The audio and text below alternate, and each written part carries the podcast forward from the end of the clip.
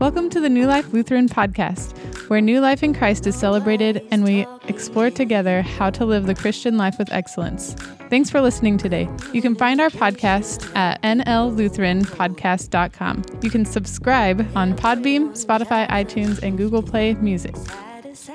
If you have any questions for Pastor Eric or would like to suggest topics for our podcast, you can email Pastor Eric at erik.anderson at nllutheran.com. Eventually, eventually.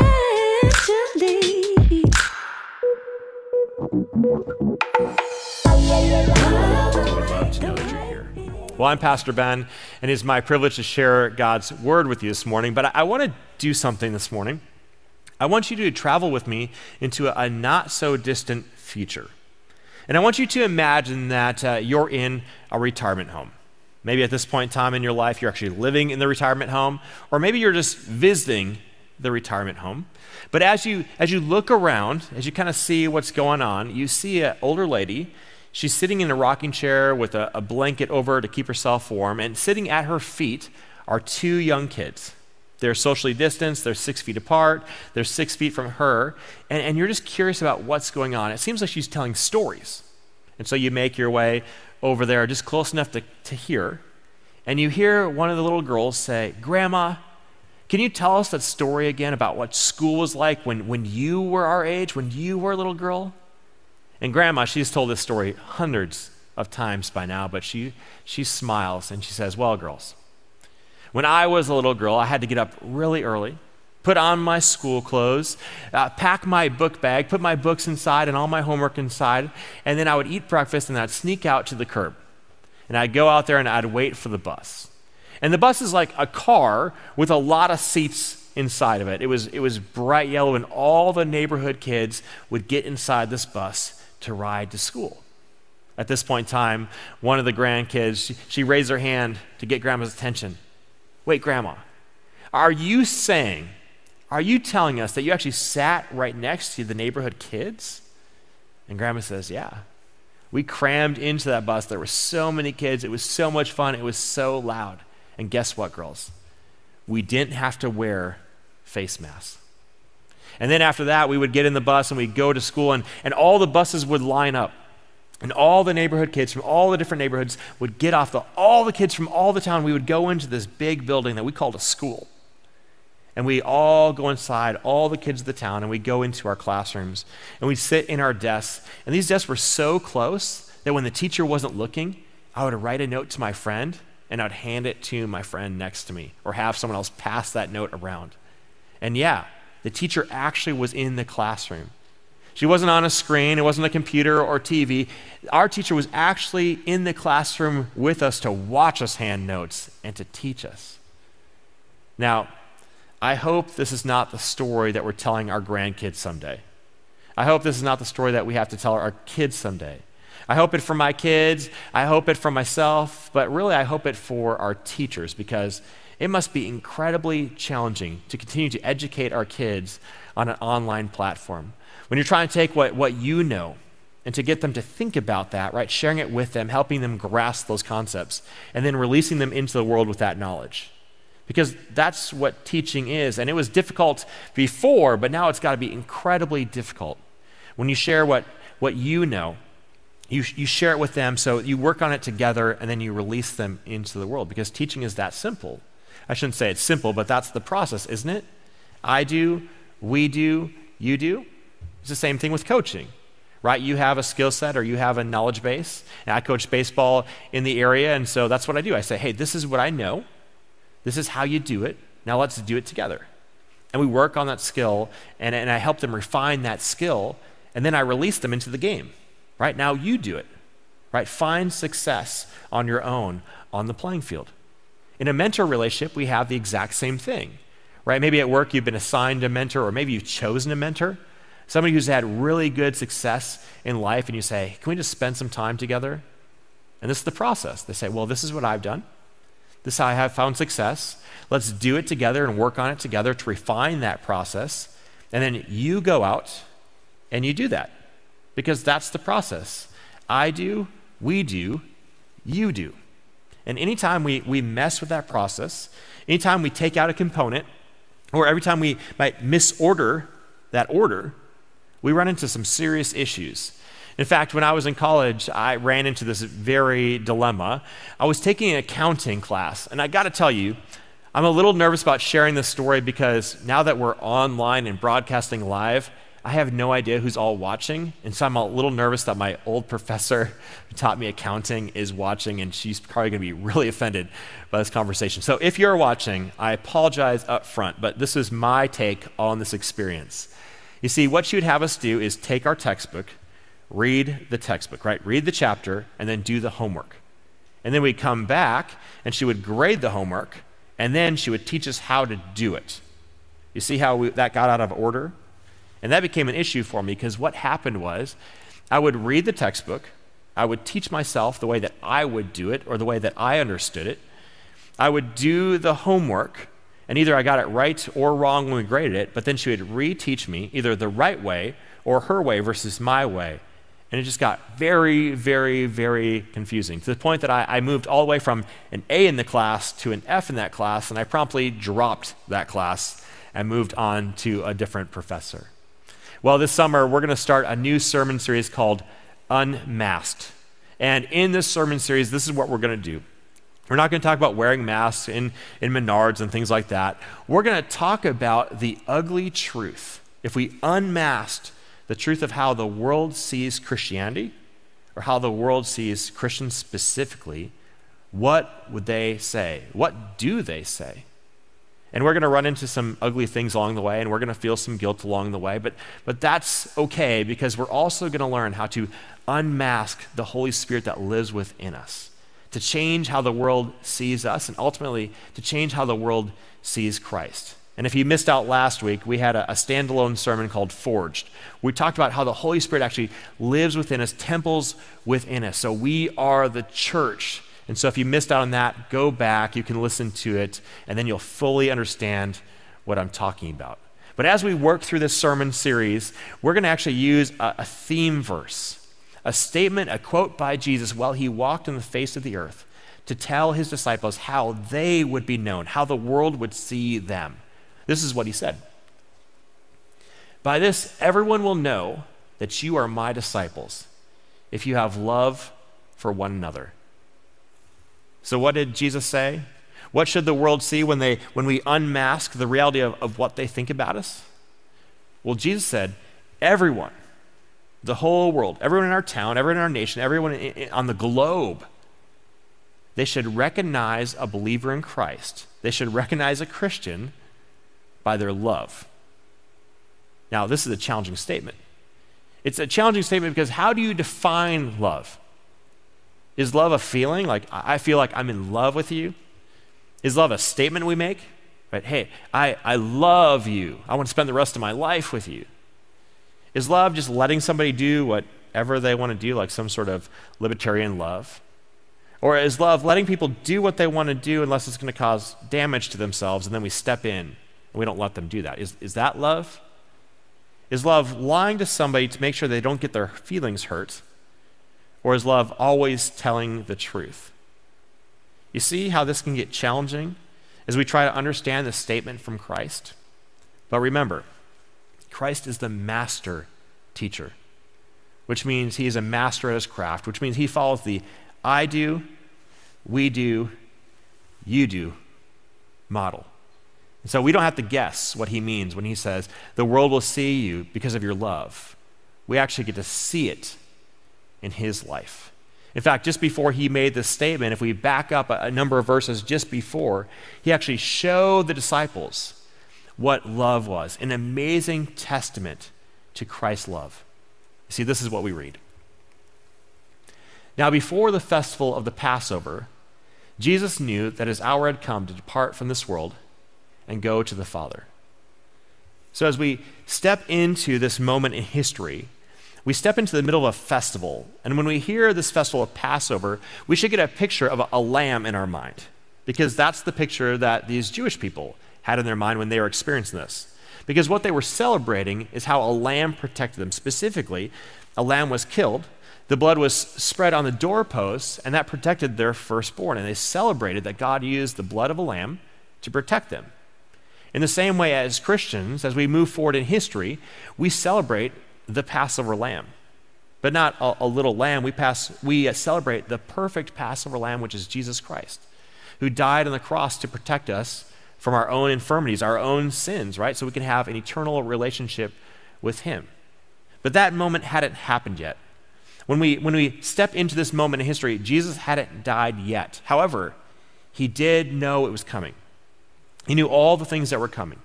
He knew he'd be betrayed, he knew he'd be denied, he knew that he was going to go through intense agony all the way to death.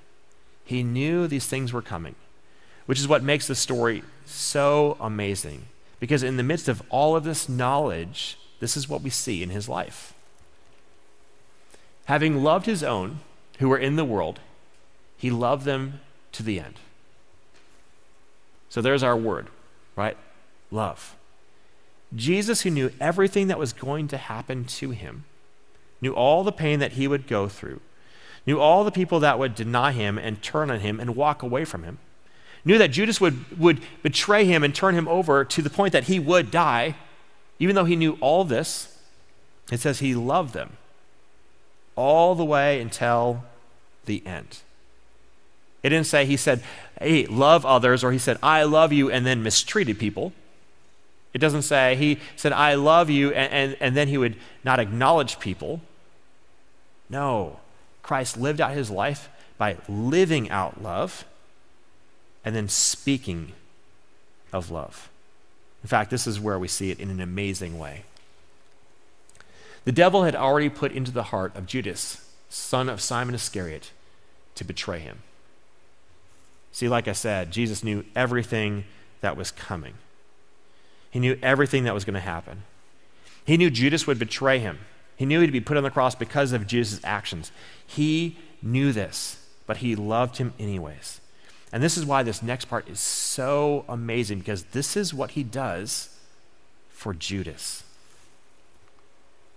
And during supper, Jesus, knowing that the Father had given all things into his hands and that he had come from God and was going to God, got up from the table, took off his outer robe, and tied a towel around himself. Then he poured water into a basin. So we find the disciples, and they're celebrating the Passover supper, right? They're having a great time together, and all of a sudden, Jesus just gets up and disrupts the supper, right? He just stands up. Now, my wife tells me that this is very, very rude because I fall into this trap as well. Sometimes in the middle of a lunch or a supper, I, I get thinking about all the stuff that I need to do, right? All the things on my task list, and I get really, really antsy. And, and if I can't stop myself, I stand up and I just start doing stuff. I might clean some plates or put some stuff away, just trying to speed the process up. But there's a problem, right? When I do this, I disrupt the dinner. And guess what my kids do? When my kids see me behave this way, then they start getting antsy. They have other things they want to do, especially if they're done eating, and they want to get up and, and move around, and, and, it just creates a whole mess. And so this is kind of a, a rude thing, but Jesus, he steps up because there's something to do. And we know there's something to do because what does he do? It says he, he removes his outer robe, which means he's going to go to work, right? This was a sign that he's going to do some manual labor. Then he wraps a towel around his waist, and then he fills up this basin with water. And as he's doing this, as he disrupts the meal, all disciples are watching him. And as they're watching him go through all these steps, they begin to realize what he's about to do. And everything in their being is saying, no, there's no way that this is happening. There's no way that this is what it looks like. But that's exactly what happened. This is what Jesus did. And he began to wash the disciples' feet and to wipe them with the towel that was tied around his waist. You see, we don't really get this as Americans. I mean, feet are kind of gross and we don't really want to wash someone's feet. we kind of get that. But we don't understand the depth of this moment. You see, the reason that everything in the being of the disciples was, was screaming no is because they wouldn't even wash Christ's feet that was far below them, right? That was despicable to them. Even though he was their Lord and Master, they would have never done this, even though they were much lower on the totem pole. You see, in that culture, even the Jewish slaves wouldn't wash somebody's feet. That was too far below even a Jewish slave. The only people that were allowed to wash somebody's feet were Gentile slaves. So, who's a Gentile slave? Well, a Gentile slave is somebody who either owed someone so much money that they actually stepped into slavery to pay off that debt, or there was someone who they went to war with the nation of Israel. Israel ends up winning, right? The Jewish people end up, up winning. And then instead of being killed, they say, Whoa, whoa, whoa, don't kill me, don't kill me. I'll be your slave. Right? They gave their life as, as a ransom. And they'd step into this space. Those were the only people that were allowed to wash feet. And so when Jesus takes off his outer robe, wraps the t- their feet, they had never seen anything like this. They had never seen anybody lower themselves voluntarily to this stature. And everything in their being said, This is not normal. This is not good. We don't like this. In fact, Simon Peter would voice this. He came to Simon Peter, who said to him, Lord, are you going to wash my feet? Jesus answered, You do not know now what I'm doing, but later you will understand. Peter said to him, You will never wash my feet. So when Jesus comes to Simon Peter, he says, Look, I- am going to teach this to you. You're not going to understand it. I-, I know everything in your being says no, but I- I'm really, this is a teachable moment. I'm going to tell you something. I'm teaching you something through this moment. But despite that, what does Peter say? No. Right? He says, Whoa, whoa, Jesus, you're not going to behave this way. I'm not going to let you behave this way because this makes me uncomfortable. It's abnormal. We've never done this before. Right? Peter says, No, Jesus. And what happens? Peter unintentionally gets in the way of what God is doing in this moment. But Jesus isn't going to let Peter's woe stop him. This is what he does. Jesus answered, Unless I wash you, you have no share with me. Simon Peter said to him, Lord, not my feet only, but also my hands and my head. Jesus said to him, One who is bathed does not need to wash, except for the feet, but is entirely clean. So Jesus goes on to continue to teach, right? He loves Peter. He doesn't want him to get caught in this, in this woe mentality. He says, Look, understand this, Peter. Understand this. There's something special happening here. There's something I want to share with you here. And when Peter grasped that, when Peter understands that, his woe turns to wow. God, I know I'm uncomfortable. I know I don't like this. I know we've never done it this way before. But God, I'm ready to receive whatever you have to offer. In fact, if, if washing my feet is going to bring something to me, then we might as well just get weird, Jesus. Just, just wash everything, right? Wash everything. If, if that little bit is going to help me, then let's just do the whole thing right? Take me as far as you want to go. I'm not worried about being uncomfortable. I'm not worried about any of that, Lord. Just lead me where you want to go. Wow, God, what are you going to do? Well, this is what happens next. And Jesus says, And you are clean, though not all of you. For he knew who was to betray him. For this reason, he said, Not all of you are clean. Once again, this is what's so amazing about this moment. Jesus knows what's coming. Jesus knows that Peter, who he's washing his feet, is going to deny him. He's going to say, No, I don't know him. No, I, I don't know this man. I don't know this man. He also knows that Judas will betray him.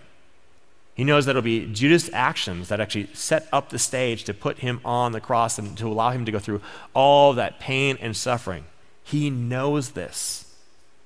But whose feet is he washing? He's washing the feet of Peter and he's washing the feet of Judas.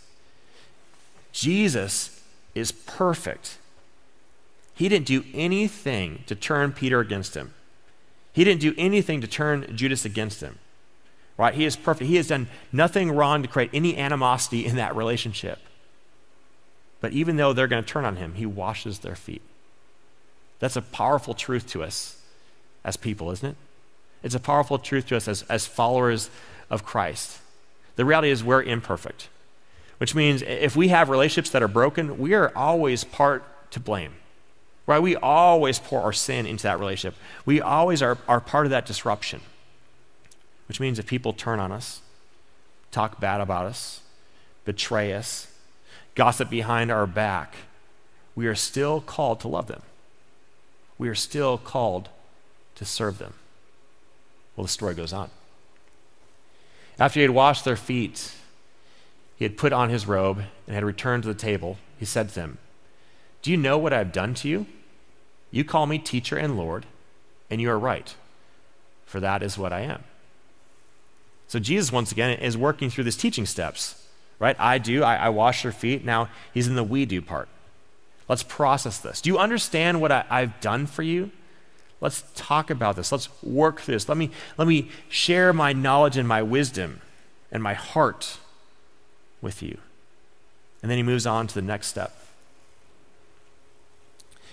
So if I, your Lord and teacher, have washed your feet, you also ought to wash one another's feet. This is where he brings it home. He hands now this mission to them. You wash one another's feet. You show love in this way. And why are you going to do this? Because I'm your Lord and teacher. Remember how this started? I said, Come follow me. I invite you into a discipleship relationship, which means the goal of that relationship is to become like the master. You watch the master live. You watch the master live life. The master does ministry, lives life with you, and then ultimately, you are the one who's left behind to live it out. That's what Jesus is saying. Hey, now I'm going to leave you behind to show love. I'm going to leave you behind because now you are the representation of me after I'm gone. And then this piece of history comes to a close. For I've set you an example that you also should do as I have done to you. So, what is love? Love is what you do. You see, far too often in our lives, when we ask people outside of the church about Christianity, and we pull back the mask, and we're really willing to listen to what people think and to hear the ugly truth, people say things like this Well, Christians, they're all talk, right? Christians, they're just empty words. And that hits us hard. And we feel a little bit of a guilt, don't we? And the reason that we feel that is because it's true. Oftentimes, we're just talk. Oftentimes, we just use empty words. Oftentimes, we don't follow through. We say things like this I'll pray for you. But then we don't pray for somebody, right? I'll donate to your organization. And then we never open up our pocketbook, right? Call me whenever you need me and I'll be there to serve you. And then they call you on the phone and you're a little bit conveniently busy. You see how this looks to people that we're all talk and no follow through. But that's not what God has for us. You see, the beauty of this is that when we unmask the Holy Spirit, what we really find, if we can get out of the way of the Holy Spirit's work in our life, is that we don't find empty words, we find fruitful actions. Now, this doesn't mean that if we work really hard and we have fruitful actions, that that's what saves us. No, no, no. That's not the case. We don't have to do these things. We get to do these things, right? We get to let the Holy Spirit work through us and let our words match our deeds, or let our deeds lead the way for our words. You see, right now the world sees us as, as people of empty words. People who talk a good talk, but don't actually follow through. But what if we let the Holy Spirit work? What if we unmask the Holy Spirit within us and, and let Him work through us? That would change the conversation, that would change the narrative. And we would hear things like this Hey, I don't believe everything they believe. I mean, what they believe is kind of out there. I don't really buy into it. And, and that book they read, I'm not really into that. But man, they know how to love right? They are so sincere. Their words always match their actions. You see, if we learn to unmask the Holy Spirit, Christ's words become true. They will know we are Christians by our love. Stay.